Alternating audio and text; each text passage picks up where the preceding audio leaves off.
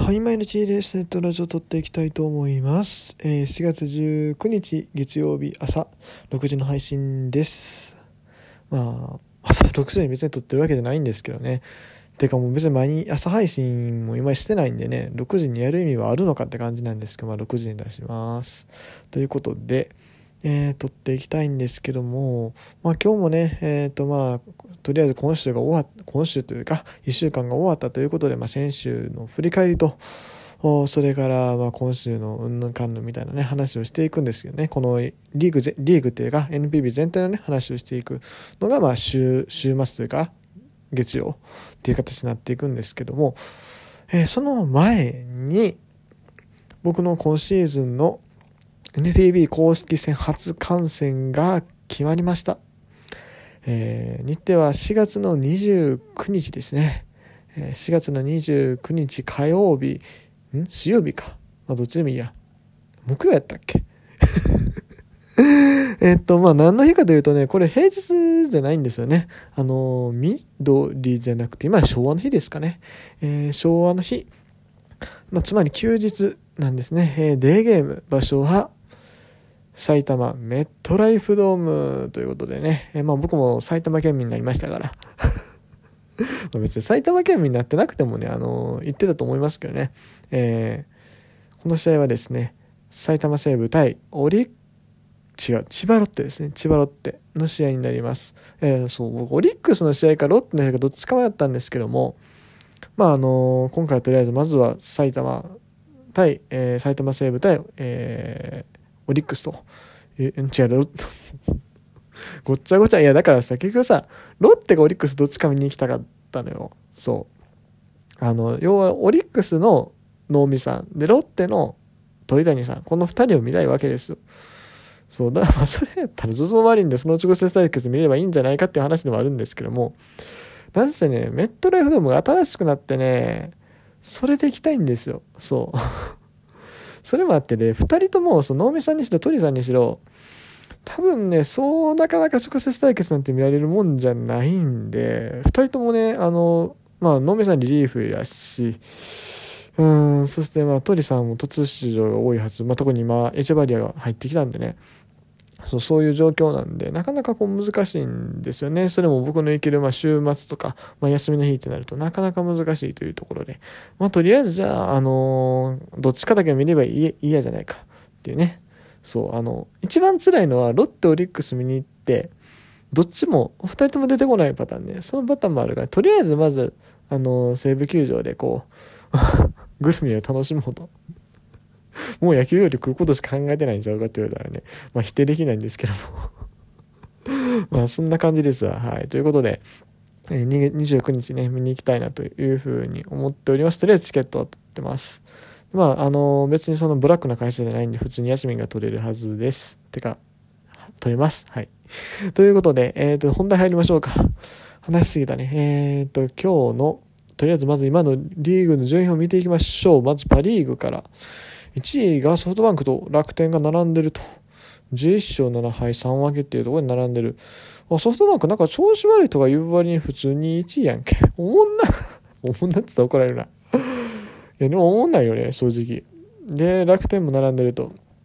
で、3位に西武、10勝7敗2分け。まあ、だから、1位から3位までは割と詰まってる感じかな。そして4位、ロッテ、ここね、急に上げてきた9勝8敗4分け。この時期で4分けってやっぱ今年あれっすね。特別ルールの影響が出てますよね。早すぎでしょ、4分けって。ま、ロッテでも4月に入ってからすごく好調になっているというチームですね。そして5位オリックス、6位日本ハム。この2チームが、うーん。うーんって感じですね。2チームともね、戦力だけ見ればね、全然ね、ロッテ、西武より上に行きそうな感じもするんですけどね。なんでなんやろね。っていうところなんですけどまあオリックスの場合はまあいやまず両チームよりリリーフが弱いよね。そう。両チームとリリーフが弱くてそして特に今オリックスはうん守備も弱い。っていうイメージがあるかな。うんちょっと落ちてきたもんね。なかなかしない、まあ、オリあロッテもね上げてきたというけどオリックスに勝ってるだけなんでね。結局そこら辺去年と一緒っていう。感じですよね。まあ結局まあソフトバンク楽天が強いのかなと、戦力見ても。で、あとまあ西武っていうところがどんだけ食らいついていけるかなって感じになるのかな。うん。いやでもね、下位のチームに頑張ってほしいですからね。っていう感じです。そして、えー、っと、どうしよう。打者の成績とか見ます？えー、っと、個人成績。パ・リーグ、バッター、浅村が今、首位打者ですね。2位が浅間、浅間くんね、あの、怪我がちな選手だったんですけど、ここに来てついに、えー、今、日ハムのセンターのポジション、掴み取り始めてますね。うん、正直、日本ハムのね、外野陣、こう、レギュラー奪うのって絶対無理だと思ってたんですよ。あのメンツやったら。近藤、西川、太田ですよ。まあ、全員まあ、侍ジャパンは無理でもね、あの、オールス、パリーグオールスターに入ってくるレベルの選手ですからね。いや、そんな選手を押しのけ浅間が出てきたっていうのはすごいですよね。で、3位がもう銀4位グラシアル5位、まあ、吉田ね。まあまあそこら辺はいつも通りかなと。ホームランを、マーティン、あ、マジですか？レオネス・マーティンか。そうか、レオネスか。で、2位が辰巳、辰巳はね、あれだよね、去年も、実は結構ホームラン打って8本ぐらい打ってたんよね。アベレージが低いからあんまり注目されてなかったですけども、やっぱりこうパンチ力がしっかりあるんで、今年それなりの成績残すんじゃないですか。今2割7分3厘の、えホームラン8本。盗塁は盗塁は2か。もうちょっと頑張ってほしいけど。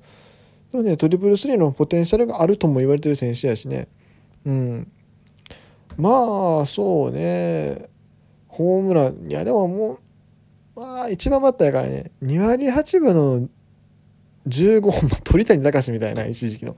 そんぐらいの成績残したらね、本当に面白いかなと。まあまあもちろん守備だけでね、お釣りが来る選手とも言われてますけどね。で、あとは打点が安田、安田が勝負強い、そしてマーティン、あ、やっぱこの辺が、ロッテでも荒稼ぎしてる試合があるから で、3位栗原、4位茂木、5位がウーネンティンって、ね、まさかですよ。防御率。1位涌井、2位宮城、3位岸、4位山本忍、5位日本ハム加藤。へえ。意外っすね。まあ皆さん優秀で、え勝利数、涌井、平井、高橋が3勝、高橋光成ね。最近球界に高橋投手が多すぎてね、高橋春と高橋光成、高橋光也が今日投げてたでしょ。今日ってごめんなさい。昨日日曜日投げてたでしょ。で、あと高橋祐希もいるでしょ。ねなんか高橋蓮もおるよね。最近、本当にピッチャーで増えてきたなっていう印象。バッターで高橋は今はあんまりいない？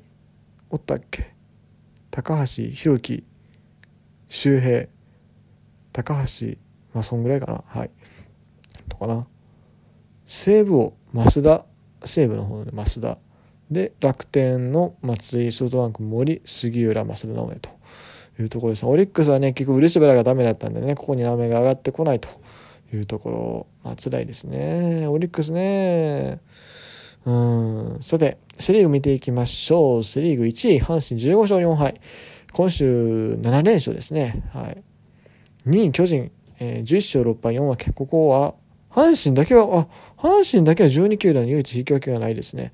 で、巨人が11勝6敗4分け。えー、ただしこちらも現在6連勝中というところでね、えー、この2チーム、えー、今週直接対決があります。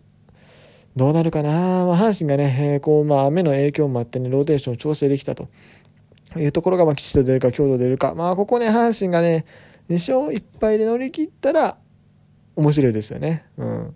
阪神がガッと出るわけですけども、逆にここ3立て、もしね、阪神がされようもんなら、まあ、今年も結局 無理なんちゃうって。でももしもし、もし阪神が3連勝するようなことがあれば、もう、もう今から僕はあの9月の、9月の有給取ろうかな それちょっと早いですけどもね。いや、本当にね、あのー、見えてきますよ。もう V が見えてきますよ。うん。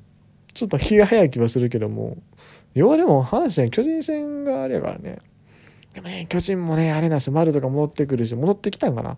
それにあの、テームズと、えー、テームズと誰だったっけ？もう一人。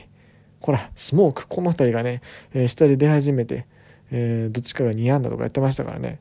あの辺が加わってきたらいよいよ怖いかなというところですよね。多分あの辺が入るあたりで、うん、いよいよ岡本とか、勝谷あたりが調子上げてくるような気がするんですよ。こう、プレッシャーが減るっていうか、ね、マーク分散するから。そうなるといよいよ本当にジャイアンツも怖いなというところですね。阪神はあんま上積みがないんでね、今今のところにロハスが入った、アルカンタラが入ったっていうところで、うんって感じだからね。そう、本当にね、ジャイアンツが今、阪神ファンとして怖い。3位が広島、10勝9敗1分け。まあ、なかなか苦しんでるよね。打線が思ったほどなんかな。うん。4位がヤクルト8勝8敗。あ、意外。まあでも、ヤクルトはね、去年も4月良かったんでね、4月で1回、開幕して1回強かったんでね、5位中日で6位が DNA、ここはしんどいよな。DNA はな、でもな、まあこんなん言うとあれやけども、正直、うん、優勝するタイミングを逃した気がすんねんな、なんか。